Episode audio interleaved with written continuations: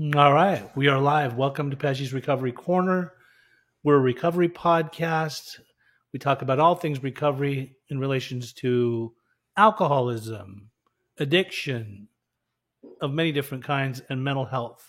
Um, today, I have a very special guest. His name is Tyson Sullivan. Been friends with Tyson for for a while now. Um, met him in the recovery world. Uh, we may have run in, in, some of the similar circles because we grew up in some of the similar areas back in the day. Welcome to the corner, Tyson. Thanks for having me, Pej. Pleasure to be yeah. here. So good to have you here. So usually the way it works is uh, we're going to delve into your past. Want to know where you were born and raised, um, what your upbringing was like. Uh, we can get into the addiction part and some of the things that happened during that time, and then we get into the recovery. So, who is Tyson Sullivan? Well, I uh, I guess I'll start off with my name's Tyson. I'm an alcoholic. and uh, yeah, a little bit about my past. Um, I grew up in uh, Santa Ana, Orange County, California. Um, been born and raised here my whole life. I still live here today. And, um, you know, grew up in a decent upbringing. I, ha- I have, you know, my parents are still married. I had a loving household, but there was also alcoholism in my household and uh, I grew up around a lot of. Uh, I remember a lot of uh, anxiety, a lot of yelling, um, a lot of uh, you know drunken nights, um, and and a lot of my family would come over and we would celebrate life through drinking. And um, I remember seeing that as a young kid. I also remember as a young kid uh, having a lot of racing thoughts, um, doing a lot of things that I don't think normal kids do, like always getting in fights trying to derail trains in my local neighborhood, throwing rocks at cars, um, you know, tr- just just uh, you know, fun normal things kids do, right? Sure. And um, yeah, and I just uh, you know, I grew up in um, being raised uh, in Santa Ana, you know, uh, uh, it's definitely a place that's a little bit rougher around the edges in certain parts, and I definitely was, uh, you know, introduced to some of the kids in the neighborhood that were uh, you know they did a lot of they they like to drink and do drugs you know and i remember taking my first drink at the age of 11 and uh, after a few beers is the first time i i felt the quietest in my head. And i remember that feeling like it was yesterday. And then it was just off and running from there. So let me get this straight. So how old are you? Because i'm i'm 51 and i know that santa ana is a, a certain way. How old are you? I am 43 Okay, you're 43. So obviously, like when I I too grew, I lived in Santa Ana for a portion of my life.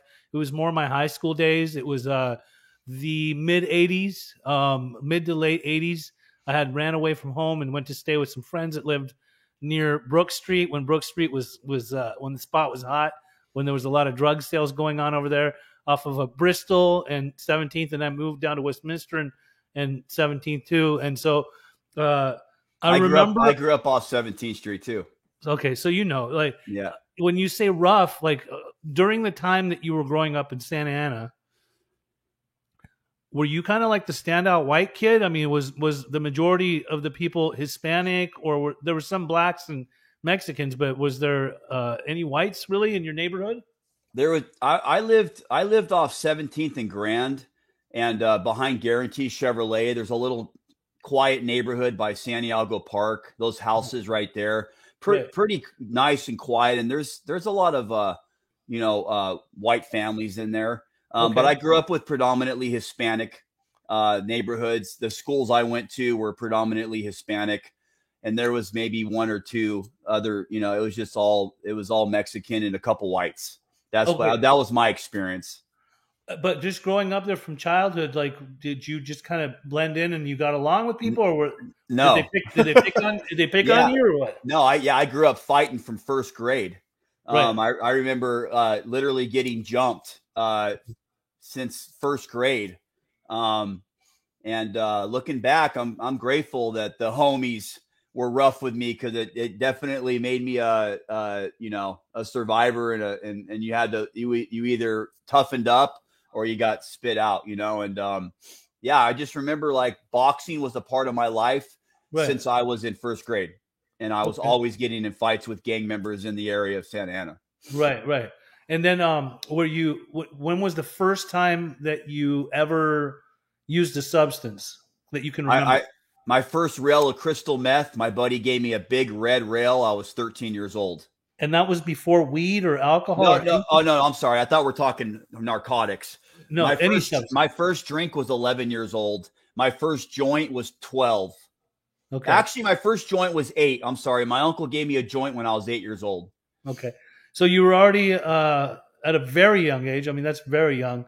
Yeah. Experimenting or just messing around with it. And then uh, crystal meth at 13. How the hell did that come into your path?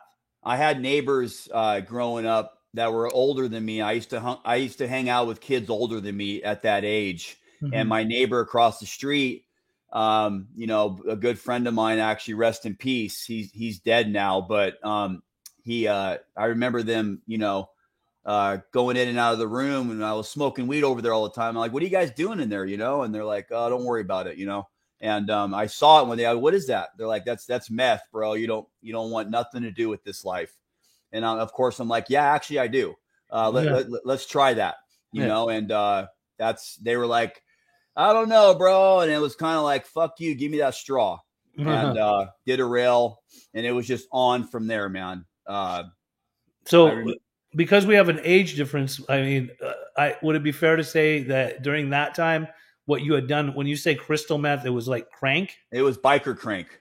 Yeah, Biker- Okay. it was yeah. bi- It was when it was meth was real. Yeah, it was the stuff that that just tears your nose apart for a Makes couple you bleed. You stay up for two days on one rail. Yes. It Yes, was the okay. pure biker crank. Yeah. So, so you overcame your curiosity. I mean, it's a trip that you say like they told you you don't want to mess with this, although they're doing it. Like, how are we going to have the examples in our lives tell us like we shouldn't do it, but they're doing it? Like my uncles used to smoke cigarettes, and I'd say, Sure. "Why do you smoke?" And they'd say, "You shouldn't smoke." I'm like, "You kidding me? I'm stealing yours secretly." So, so now you got these guys that are doing that, and that. So when was did a did an addiction take place like right away? Instantly, Uh, I was in. I was in love with that high, and, And were- um, Were you still in?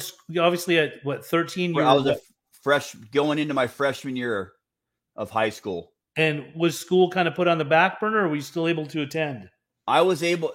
I, I truly, as crazy as it sounds, I, I I was able to actually graduate high school because of meth. On, That was the on- that was the only way I did my homework, bro. I'm sure you did. And I wrote those words perf- perfectly. You But, weren't a, um, you weren't a kid that needed to be on Adderall or anything, were you? I was taking a different kind of Adderall. I probably did need to be on it, and, and meth was my medicine. Right. Okay. You know, okay. I, I I think I definitely have ADHD, and um, it's definitely progressed through the years. But I remember taking my buddy's Ritalin as a kid, as Right. well, all Okay. the time. Yeah. So I was tweak. I was just tweaking throughout all of my teens. right. And, and, I uh, understand when you say like that's the only way that you could finish school. Definitely, and I'm- we're not condoning this or promoting it, but like meth will fuck you, make you very alert and very very attentive when it comes to s- studies and things like that. Like you really focus, you're hyper focused. So I get that. Um, all right. So did you in your adolescence, even though I mean you finished high school at your regular high school, you didn't go to uh, I went to continuation school, continuation school. Okay. and I, I was able to get a diploma, but it was through like adult nighttime school or whatever. Did you finish late or on time or what? On on time, barely. Okay. I, I sophomore year is when it really kicked off with the whole drug scene. Quit. I, I wasn't. I wasn't. I'm an athlete, and I just dropped out of sports. Started going full time into partying, and uh, luckily I had a dad that was like, even though he, my dad was always, you know, drinking. Uh, he, you know, he would always. He was always strict about. Uh, if you're on, if I'm under his roof, you're going to go to school. You're going to get your homework done and I was barely I'm I'm a C minus guy. I barely scratched Yeah. the surface of, of graduation, you know. I understand. Okay, Yeah. now did you uh in your adolescence ever get in trouble with the authorities to the point where you had to get locked up in juvie? No, I never I, I I was arrested once in my teens in Newport Beach. I was drunk driving and I was 16 years old. And um they didn't they didn't charge me with a DUI or breathalyze me or nothing. We had a bunch of weed in my car, a few friends, and they just basically were kind of cool about it. They they check they made me go to the Newport police station Right. and my dad came and picked me up from there but they didn't charge me with anything i didn't get arrested until i was 18 years old 18. Okay, and then so when you you had siblings too growing up? Yeah, I have two younger brothers. One of my brothers, who's very close to me, was two and a half years apart from me. Uh-huh. So he was like going down that same path as me at the same kind of time, and and then my little brother, seven years apart from me, and he kind of learned from me and my middle brother, like fuck that, you know. Yeah, yeah. Um. So so you're the oldest brother out of these guys. I'm the oldest.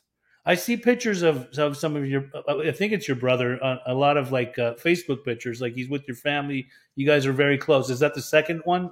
That's yeah. The second and third one are now sober and Alcoholics Anonymous. Oh, thank, thank you, God. So, I love that. I love that. So, All right. So at 18, you said you went to jail. What'd you go to jail for? Grand theft auto. I, and uh, did, that, did that happen in Santa Ana? Uh, somewhere. I think it was Orange. I I stole a car, was joyriding it. You know, we stripped it out, and uh, they got my prints or what. I forgot exactly what happened, but I I remember uh, went into talk the orange the orange an orange detective wanted to have a, a, word with me and i went in there all you know with a bunch of confidence like what do you what, what do you want you know and uh he's like well i want you to turn around and put your hands behind your back that's what i want you know and uh they booked me in on this grand theft auto it was my first back then i got 30 days for that because it was my first defense mm-hmm. and uh but then it was on and cracking from there man i was a huge part of like the underworld of the meth world in, in Orange County and just mm-hmm. started committing crimes to support my habit. I had no money. I didn't like working a normal job. I could never I could never keep a normal job because those hours required me to sleep. And uh, I didn't like sleeping. And um, yeah, so I just got into the underworld and started right. doing everything we do to do that.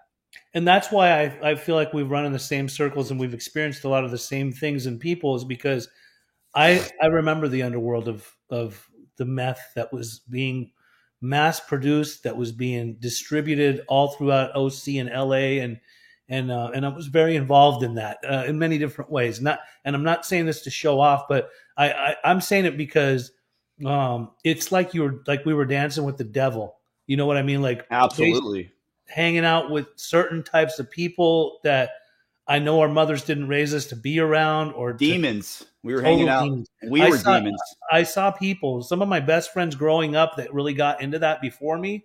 Um, I would. You almost would see like a, a skeleton like look in their faces, like like de- demonic, like they'd been possessed. Yep. And I ended up like getting into that shit and getting pretty possessed too. The stuff really consumed me for a long time. So I get it. I, I understand that all too well. It's it's a trip now for us to be sober and seeing all these kids getting into fentanyl and opiates because yes, there was opiates around. Yes, there was heroin around. Yes, we we we mess with that stuff. But like when you're in the meth world, it's a whole other animal. It takes you to parts of the the mind that no other drug can really get you there when you've been up for too long and right. It opens up windows that are super evil. Did you ever um, experience psychosis? Oh, absolutely. Shit got very weird in the Sh- end for me. Shadow people sketched out. Yeah, all the all the three letter law enforcement agencies monitoring me, surveilling me. I got to a point you walk in my apartment, you had to remove the battery from your phone while you're in my house. you know. And um I remember when we used to be able to take the battery out of our phone. Like exactly. Really, and take the chip out too while you're at it. Yeah, yeah, yeah, exactly. And um, and don't, yeah, uh, it, it I, I definitely was that guy. Um, I, I, I, I, I talk a lot about in my story in recovery how I would get released from prison and I would go into my wherever I'm living and lock the door again, and I'm locked up again, stuck in right. this fucking hell like a personal a personal prison a personal prison which is worse worse than being in, in, in the joint yeah okay so now a question for you i want to know um um, were you shooting it? Were you smoking it? Were you snorting it? What, what that all, whole all of it. I, I start. It. I started with sh- snorting. I, mm-hmm. I, graduated to smoking. I started belly bombing it. To, you know, putting it in soft gel capsules. Mm-hmm. Uh, I've boofed it. I've slammed it. I've done it all. Okay, so the the first time you ever decided to slam it was uh-huh. there a why did you do it and was there a fear behind it? Abs- well, I remember my friend, my older friend, and his girl. They were they they slammed, and uh, I remember it, it was that it was that I was at that point in my addiction. It's time to graduate. Smoking, it's not really giving me that rush I'm looking for. What's right. it like slamming, bro? Oh, you don't. Once again, same exact guy who gave me my first rail. You don't want to try this, bro. This is like, yeah, yeah, I do actually want to try it. You know, yeah. and um, he gave he gave me my first shot and I literally remember uh, I felt like a rocket ship taking off into space, man. And how old and were you when this happened? I was uh, 17. Jesus Christ, that young, huh? 17. Now, uh, when you were, were, you getting into any other stuff yet? Had you done heroin? Because I know you. I've tried. Me- yeah, heroin was is a big part of my story. After I started going to prisons, where heroin really came in, but I did. I remember a, a couple of friends in the neighborhood uh, older homies were like, uh, I'd be coming down off meth and they're like, Hey, hey, youngster, take a couple of rips of this to relax, you know? And I started smoking heroin when okay. I would come, they would, it would usually be after a, a, nice run to relax and get, fall asleep. And, uh, and then uh, that was kind of my only experience there. And then I started using it daily um, in my 20s. Right. Now, but back then, and still maybe to this day, a lot of the people in various parts of Orange County that didn't that weren't from Santa Ana, if they wanted to get drugs, they would go to Santa Ana, right? But you're already living in, in, in SA, like already growing up there. So it sounds like it wasn't really hard for you to obtain it. Like you didn't need to go down to to the barrio to the hood to be able to try to pick it up off the streets. Like you you had other ways of getting. I I, I grew up with the connects. Right. You right. know, they're they're living right there next to me, and and uh, was readily so, yeah, available. It was readily ready, yeah, I I did not have an issue finding the drugs. They were there. The houses. When we, I remember the these houses, these secret tweaker pads I would hang out in. Right. People would come from the other cities of Orange County to our house, right? And we would we would rob them, or we would just do fucked up shit, you know, or right, or right. sell or sell them drugs, right? And, right. and send them on their way. Now, okay, so you said prison. Like I know at 18 you you went to jail. It was 30 days. What what was the mentality behind your lifestyle? I mean obviously if you're engulfed in drug addiction then you know meth definitely will produce a criminal mind right? Like you yeah. lie and cheat and steal and like we'll do all that stuff when we're on that. So after your 30 day uh mini stint like how soon after were you starting to get locked up again or finding your way into uh prison. Once I started getting arrested, I would never stay on the streets for longer than the longest I would stay out is if I was going through a drug rehab instead of going to jail. Um, but I would stay out for a couple months here, a couple months there, in and out of county jail, got on felony probation. And then back then, if you get a couple of uh, violations, they would send you to prison. I got on my second violation or third. They gave me 16 months in prison at the age of 21 and uh, that was when my prison career started. And I never, I would just go straight to the joint from there, all the way up until the age of thirty-five. So when you would get out, where would you stay? With your family at your parents' house, or did you have your own spot?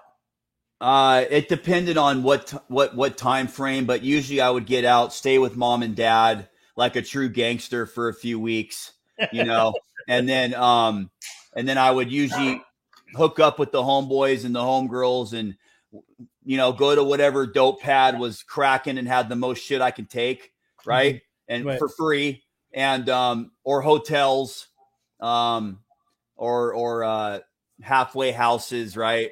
Um but uh yeah, there's been times where I got out for 3 days. I would go I remember one time I got out from a couple of year term. I ate some barbecue with my mom and dad I hooked up with a chick, had some sex, did some dope, committed a crime, and caught a new term in three fucking days.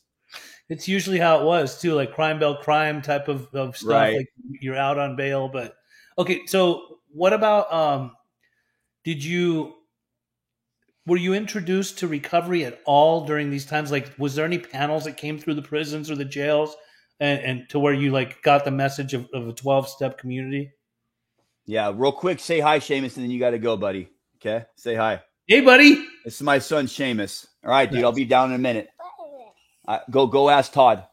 Okay, so um, I uh, one more time on that question. Any any any time that there was panels or twelve step Yes. people like uh, delivering a message to you when you were locked up to where recovery was a possibility? I learned about recovery when I was 16 years old. I was in Chapman Hospital. My mom and dad put me in rehab there um, in Orange, and I was introduced to uh, Alcoholics Anonymous in the 12 steps. I had no idea back then what what the hell that meant. I just knew it was like, okay, man, like I'm I'm like we're, we're staying off drugs for a minute here. I'm uh, hanging out with some chicks, uh, drinking some coffee, smoking some cigarettes and um, that's all I kind of knew. Like I knew, but I felt in my spirit, like I literally knew. I'm like, we're not yet, but we'll be back for you guys someday, right? Mhm. And um, and then there was a, a couple of stints of rehabs, uh, alternative sentencing stuff, or or just trying to get the heat off of me, or having a moment where I'm like, man, I really want to get sober, and then like that moment would pass in about five days. When And you then, say um, when you say alternative sentencing, was any of those like Nancy Clark type places or? uh, like the Rock Center, Okay, uh, back okay. when it was back before it became northbound. Um, but yeah, I went through the Rock Center in Garden Grove in the early '90s. I went a couple times. uh, I went to Woodglen uh, in the early 2000s, and I remember Woodglen was like the really first time that I uh, had kind of like gotten a sponsor and like started seeing like, but I still my mind was not ready to receive the solution. I remember like working steps, but there was no power in it. I was still living with the same character and still behaving in the same manner without drugs, and eventually I relapsed. Do you know? think that's because you weren't quite desperate enough yet? Like you, I wasn't desperate. There wasn't that none of that. I had I didn't have any consequences yet where I was like, oh shit, my life's in a state of emergency, man. I, I it was all like I didn't care. That that's Right. the bottom line with no with no spiritual connection of any kind. And then when you would get locked up, obviously, you know, like uh, we all have experience with this in California uh, facilities. You have to run with a race card, so obviously you had to run with the whites, correct? I did, yeah. I I, they- I stuck and- to that's just how it were- is, yeah. and when you say you were in in in the system from you know a very young age up until thirty five, like how much prison time did you do? I did a total of uh, in and out. Uh, I did a total of about six to seven years incarcerated. Okay. And Uh, then life, life on the installment plan. Mm, right, right. Now down the line, you something happened where I think you ended up in Mexico and some something happened. Yeah. So yeah, sure. Um, I uh, I met some. I was on a uh, I was on a yard in in Centinela uh, State Prison, and uh, this yard was housed with guys that were on INS holds. Right. So they were they were finishing their prison sentence and they were getting sent back to Mexico. So I met a couple of them in there, and um, one day I was in TJ after I'd been released. I'm down there with some friends, getting all doing what we do in Tijuana, right? And Yeah. uh, getting all messed up. And I ran into one of those guys, and they're like, "Hey, Tyson," and I'm like, "What's up, man?" And and then they're like, "Hey, hey, uh, what are you doing down here?" I'm like, "I'm fucking doing whatever I want, you know." And they're like, uh, "You want to make some money and get you know get some free dope?" And I was like, "Yeah, that sounds fucking great, man." And um, anyways, they uh, got me connected with like doing some uh, doing some runs for them and their families down there, and uh, you know crossing some stuff over the border. And uh, long story short, they got sold out to the uh, to the federales by somebody else. I don't know the whole details. The bottom line is, I'm sitting there in this compound one day, and the federales come through the gates with ski mask and AK-47s, and I have them pointed in my face, and uh, I'm thinking to myself, "Shit, I'm gonna die today, man." And um, you know, and they, uh, anyways, they they're demanding this and that. I don't have any the money they're asking for, and so they they throw me into the back of this Dodge Ram with a mask over my face, and they told me to face my head down. And they, I, I could feel two, uh, two of the head butts of the, uh, or the heads of the AK-47s against my skull. And I'm like, these guys are going to drive me up to the hills of TJ and fucking kill me today, man. right. And um, so they drive me, and all of a sudden we stop, and, and I'm like waiting for it to end. And they take the mask off me, and, and we're at a, a federal holding facility. And I get out. They booked me in under uh, you know, for transportation and a couple of other things. And uh, I'm looking at some time in prison for that, right, in Mexico. And uh, they transfer me over to La Mesa, Tijuana Federal Prison, right? And um, I go to this prison, and it's just an unreal experience for an American, let alone a, a, a, a citizen of Mexico. It was just like I've been through a bunch of prison time in California, and you can't even. It's a Compare. joke. It's a joke. No comparison. Yeah. Um. So I'm like in a place where like you get treated like I guess you should be treated as a prisoner, and uh, and I just some of the stuff that happened in there was just unbelievable. Like my first experience, you know, you walk in, there's these crazy cartel guys fucking with everybody who's new, and they're like telling you pull your pants off, and uh, you know, and and trying to humiliate you, you know, and I I just it's crazy I say this, but luckily I had done time in, in California prison, so I knew how to how to how to survive. And I'm like, I'm not taking my pants off, motherfucker, you know. And um, I remember just hitting one of them and getting beat up, and this guy bit through my chest, and I got an infection and almost died. And um, I remember uh, these guards were going around with cigarettes, and they were like, uh, I'm like, how do I? I was telling the guy, how the hell do I get one of those cigarettes? And he's like, you got to let him hit you over the back with his baton. And um, I'm like, give me two, give me two of them, you know? And um, so they come over and, and the first got the first hit, I got lucky and he breaks it over my back. And I and he had to give me both cigarettes for one one lashing, you know. And I was like, all right, like I felt like, oh, that was a god shot, you know. And um, anyways, uh, I remember some of the riots that went down in there and some of the fights and just some of the gruesome things that you can imagine that would happen in a Mexican prison. Was there other Americans around you? There was one there was one American cell there, and I uh, near the end of my sentence, I, I I was able to to move into this American cell. But the majority of the time I was there, I was just kind of like stuck trying to learn the, the, the language and how to communicate and and uh, I, luckily I I ran into the federale who had arrested me and he was in there for corruption. I saw him through the fence at medical, and I told my attorney that I just seen the guy who fucking arrested me and the the judge was lenient on me and, and gave me the the minimum two years. And if it's anything, I was looking at six years. If it's anything under five years, you can bail out instead of doing your time in Mexico. And I was able to get out uh, on 500 American dollars instead of doing two years. And I, I I ended up waiting five months to get released before all this happened. So I was in there for five months and it was uh was there a lot of fear for that five months? Like shit i'm gonna fucking be in here for a long time and two years it feels like 20 years down there. i completely give it up man. I was like i'm gonna sit because if you get any day over five years you have to do every time every day of your sentence. So i was gonna be there for six years straight. And, and um how'd you, how'd you get to 500 bucks? Some like family? My family sent it for me. You were able to communicate with your family? Did they let yeah you? they, they have cell phones in there Oh, the inmates have them, the or inmate, the inmates. Yeah, yeah, yeah, yeah, yeah, yeah, They have. They, they have. Imagine if you have money in TJ, what you can have brought in there. For sure. What year was everything? What year was this? This was 2005. Jesus. So it was like a, they had flip phones. Flip phones was which, that, which, which they probably snuck in like in the sphincter. Um, you know what? They're, they they get a lot of visits there from their wives. Okay, so people I think they, and the guards bring it in. You can pay. I used to pay this guard five bucks a day, and his his his wife would make me homemade Mexican food.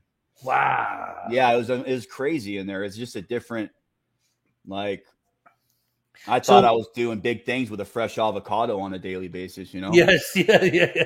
Uh, so was this what changed your life, or what happened when you got out? Nope you think it would, right? right? I, I remember running back to the border when I got released, and I like was so grateful to be home, and I had gratefulness for about twelve days, you know.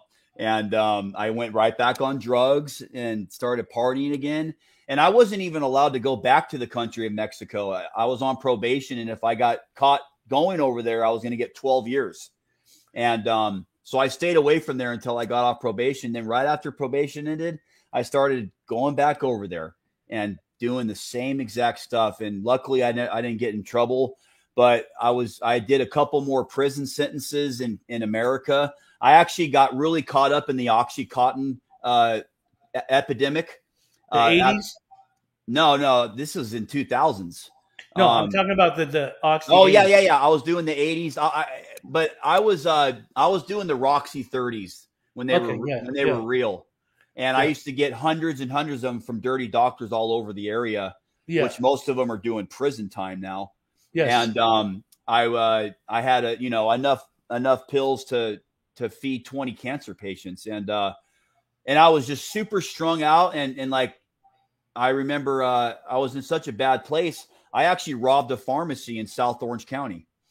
And um I got I robbed a CVS in Dana Point, man, and I was all fucking I was on 20 Xanax bars that day.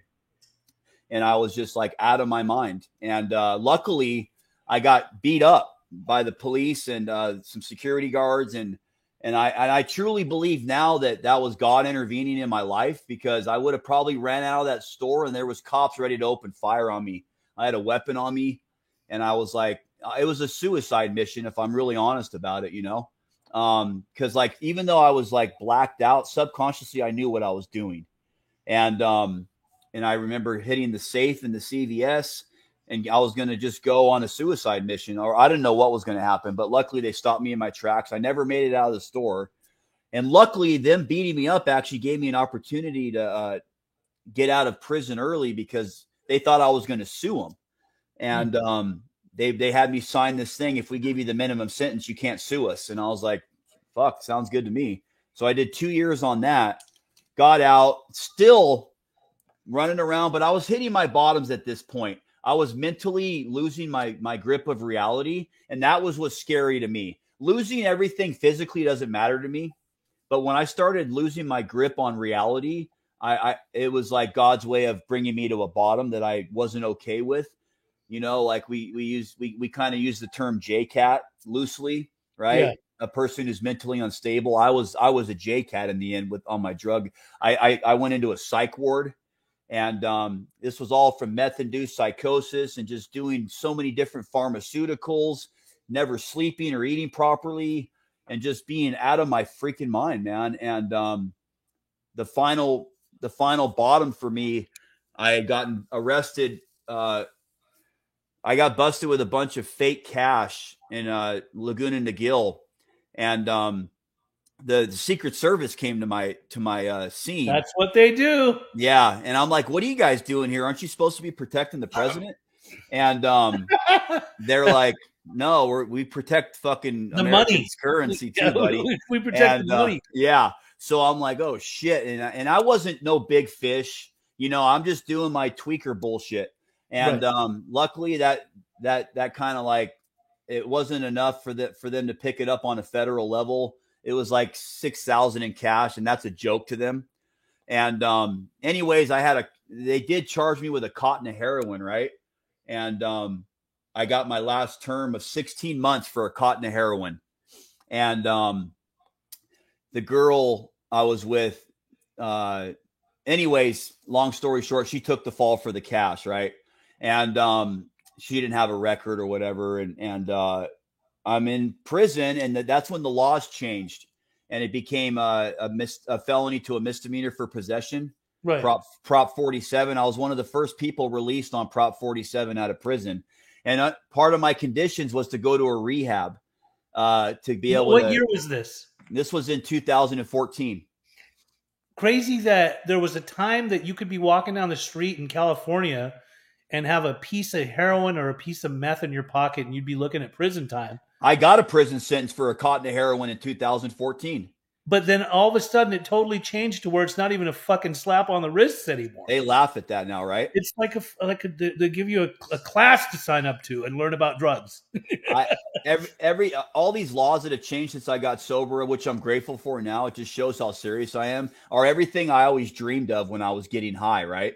Never right. going to jail for drugs, getting free drugs in jail that they they pass out Suboxone like candy in there now. Suboxone is a very commonly used drug in jail right now. Subutex, and I think they're even giving it to people that don't even have an opiate addiction. It's just no, because they want to be on something. And they want to get free honey buns. You know, like it's it's uh yeah. It's, Explain it's, that. What do you say they want to get free honey buns? What does that well, mean? If you get you you get Suboxone in there, right, and you uh you you sneak it back to your cell, you sell your strips instead of using right. them and you It- get so you can get honey buns that you, get eat. commiss- commissary. Yeah, commissary. Like you can, you're Yeah, yeah. basically slinging Suboxone in there Suboxone's your hustle. for your Yeah, commissary. Okay. exactly. Now, uh, you said that when you were going to get released, you were one of the first ones that was going to get released in 2014. You said the end of 2014. there was a condition that was that was attached to that with going to treatment. I needed to go to a treatment center. This is the fucking part that I lo- I want to hear from you, especially Tyson, because this is God, bro. Yeah. Oh man, I, I'm going to tell you this right now. The, the reason this matters a lot to me, first of all, is because I what you're about to talk about, where you went, matters to me. It fucking matters a lot to me because I love the place you ended up going to.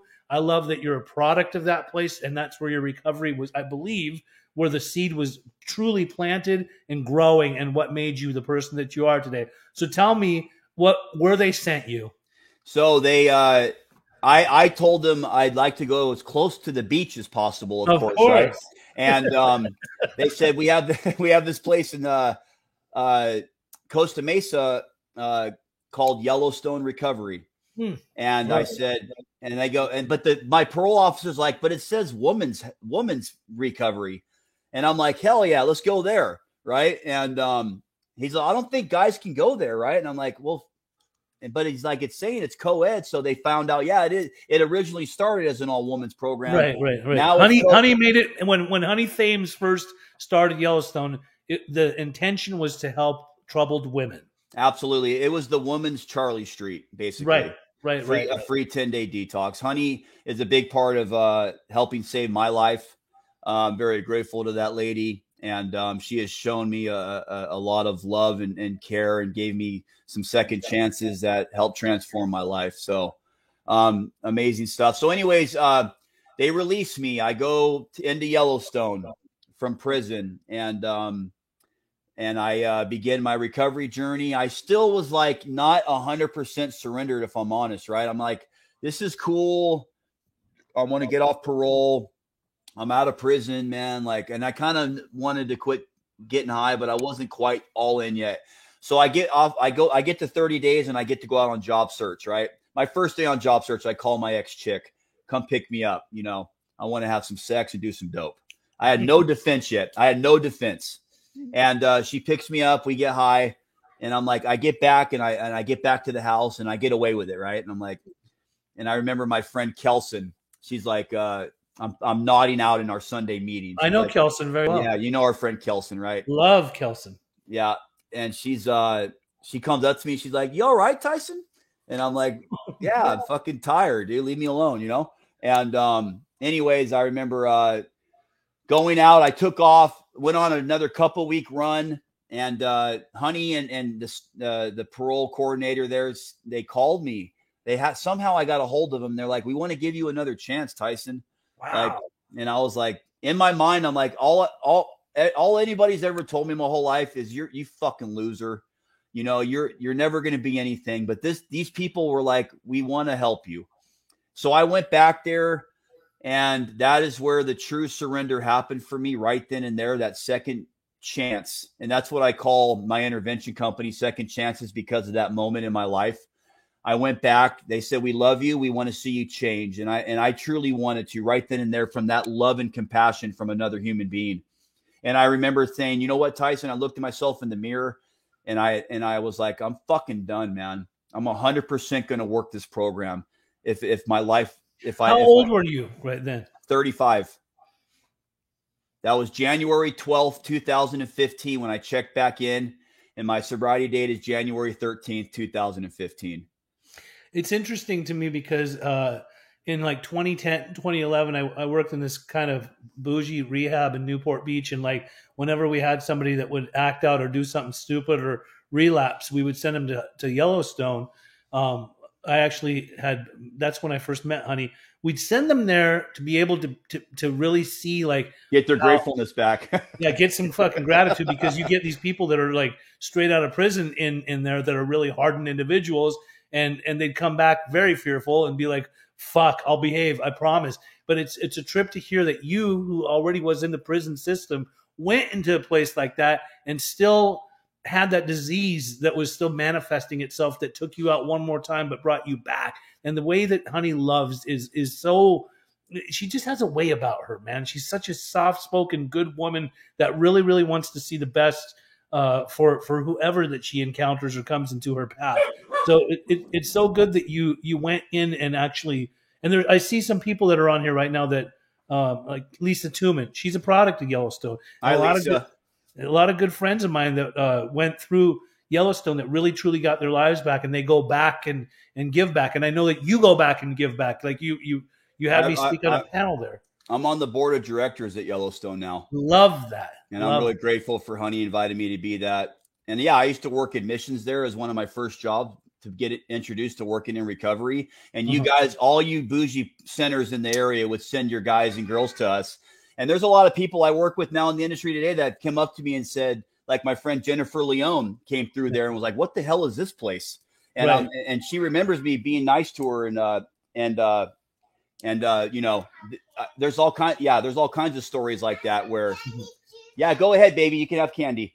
And um we uh yeah it's just a it's just a great place when you uh are kind of going through that like uh you know telling telling staff what to do in these bougie places. And then you come to yellowstone we tell you shut the fuck up right? And, and they're like you can't talk to me like that yeah. right? And Uh, um Right. yes we can as a matter of fact pack your shit and get the fuck out you know and um it's a it's a it's a privilege to be there because it's a nonprofit. It's not like they really need you there for your insurance policy or anything like that. It's like you either you either follow this or you don't, right? yeah Uh, there's not there's not there's not like yeah there it's all it's pretty much transformed into it's all people uh coming out of uh jails and prisons now they've kind of but but it's been such a perfect hybrid there because you're you're able you get some guys that are like they're not like malibu rich but they have their family still has a little bit of money where they were able to send them through and they were get to experience some what what bottom is in alcoholism Right. you know and i think it's a great experience for anybody that's trying to get sober I love Yellowstone. Awesome. So you you took this thing by the horns. You uh you're now what? How many years sober? I have a little over seven years sober now. Seven years sober. You got married in recovery, or were you already married before? No, I, I got married in recovery and divorced in recovery. And how many Um, kids do you have? I have two beautiful children, Seamus and Liv. My son's five. My daughter's going to be three in August. And, um, you know, uh, I, I love their mom, uh, even though we weren't able to to live together and make that work. We we, Mhm. we we we we put the kids in our, in our in the love of of recovery first, so that we can be good good co-parents to these children. And uh, all they're going to ever know is love. Love that. I, I love that. Now, uh, over the years, you said you have an intervention company. I want to get into that in just a second, but real quick, uh, you're now working at Asana. Uh, it's Re- Asana Recovery out of Costa Mesa, correct? Yeah, I work at Asana Recovery. Uh, we you, have. what do you do over there? I'm the director of clinical outreach. Okay. So I basically do all the business development uh, for the local area, and I work with all a bunch of different wonderful programs. Uh, and I have a good relationship with a lot of people throughout Orange County and surrounding areas. I love that very much. Good job. I'm, very, very proud of who you are, who you've become. I really, truly honor our friendship. I love hanging out with you whenever we meet up. We're, we're overdue for a time to meet up. Tell us a little bit about your intervention company and what kind of services you provide. Yeah, absolutely. So I want to give a shout out to uh, the owner of Asana. His name is Mark Shandrow, and he he he uh, he gave me the opportunity to further some of my education to be more effective and help other people. And he helped me get my intervention uh, certification through uh, Dr. Cali Estes in Florida Mm-hmm. and uh, the Addictions Academy, right? And I went through their course, and uh, and uh, you know, uh, just some of my experience, like being like a, I was kind of a foot soldier in the drug world. Like I wasn't ever scared to kick somebody's fucking door down. Right. And now, now I've transformed that into the to to to kick The recovery world. down to get them sober. yes. and yes. usually when I perform an intervention, the guy's looking at me like, "Fuck, I'm not getting by this guy, man." Right. And um, you know, and I'm like, and I look at him like we subconsciously talk to him. I'm like, "Yeah, you're not leaving today, bud." And um, anyways, uh, Just straight yeah, up. it's just straight up like this is what it is, man. But um, I uh, I got I I uh, I've been doing admissions for since I was 90 days sober, which right. I wouldn't recommend that to anybody, but it was it was what it was for me. I was ready.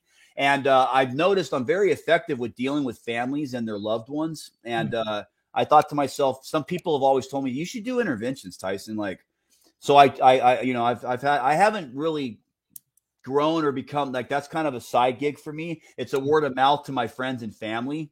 But mm-hmm. uh, I've had an opportunity to do a couple of them, and it's a powerful way for a family to show how much they love their loved one, you know, and it's also a way for them to make peace before they possibly die. It's mm-hmm. like a it's like a eulogy in person, is what it is. If I the person that. doesn't get it. Yep. Yep. Awesome. Awesome. Awesome. It's been good to have you on here. It's uh we've been talking about it for a while. Finally we made it happen. Um yeah, I want to I want to hang out with you more, man. Like I I, dig I'm your down, buddy. Let's I've do it. Enjoyed our conversations. Uh, it's been good to hear about your recovery and, and how you actually pulled out of all that madness. That's that's some crazy shit, man. I, am happy. I'm happy you went over everything. I'd like to also give one other shout out. I'm part of a foundation um, called the Nowell Family Foundation.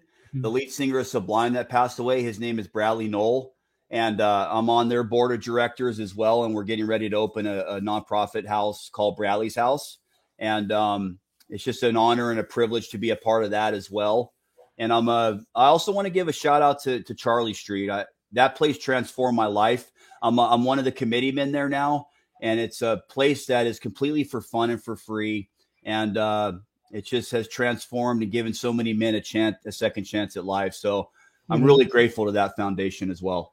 Great shout outs. I, I, I got to say, Charlie Street, for those that don't know, is a uh, the 12 step house. It's in Costa Mesa, California. It's an indigent uh, house that's actually been revamped and it's in, in good standing. And it looks nice. It's well put together. It's uh, usually a 10 day detox. If somebody who's less fortunate that can't go to actual treatment uh, or has been to lots of treatment centers and doesn't have the means to go to treatment anymore, um, you can go to Charlie Street and hope God willing get your life back. then three strikes, you're out. You can only go to Charlie Street three times in your life. They, well, you get you get you get some guys that go. I've been to Charlie Street three times. because every once in a while somebody in there is a nice guy and lets you back. All right, cool. Well, it's good to have you here today. Happy Father's Day in advance. I know that tomorrow is going to be a Thank special you, day for you, and I really, really appreciate you coming on the podcast today. You're a good man, Tyson. Keep doing what you're doing, and I'll call one, you soon. One more thing, Pej. Yes. Any, anybody that's silently suffering, listening to this podcast, I want to encourage you to please talk to somebody. You're not alone and that your mind is the worst place to sit alone suffering. So reach out and tell somebody about it. And we're here Be- to help. Beautifully said. All right, brother. Well, have a good rest of your day and uh, we'll talk soon. And thanks to all that tuned in. Have thanks, a good one. All right.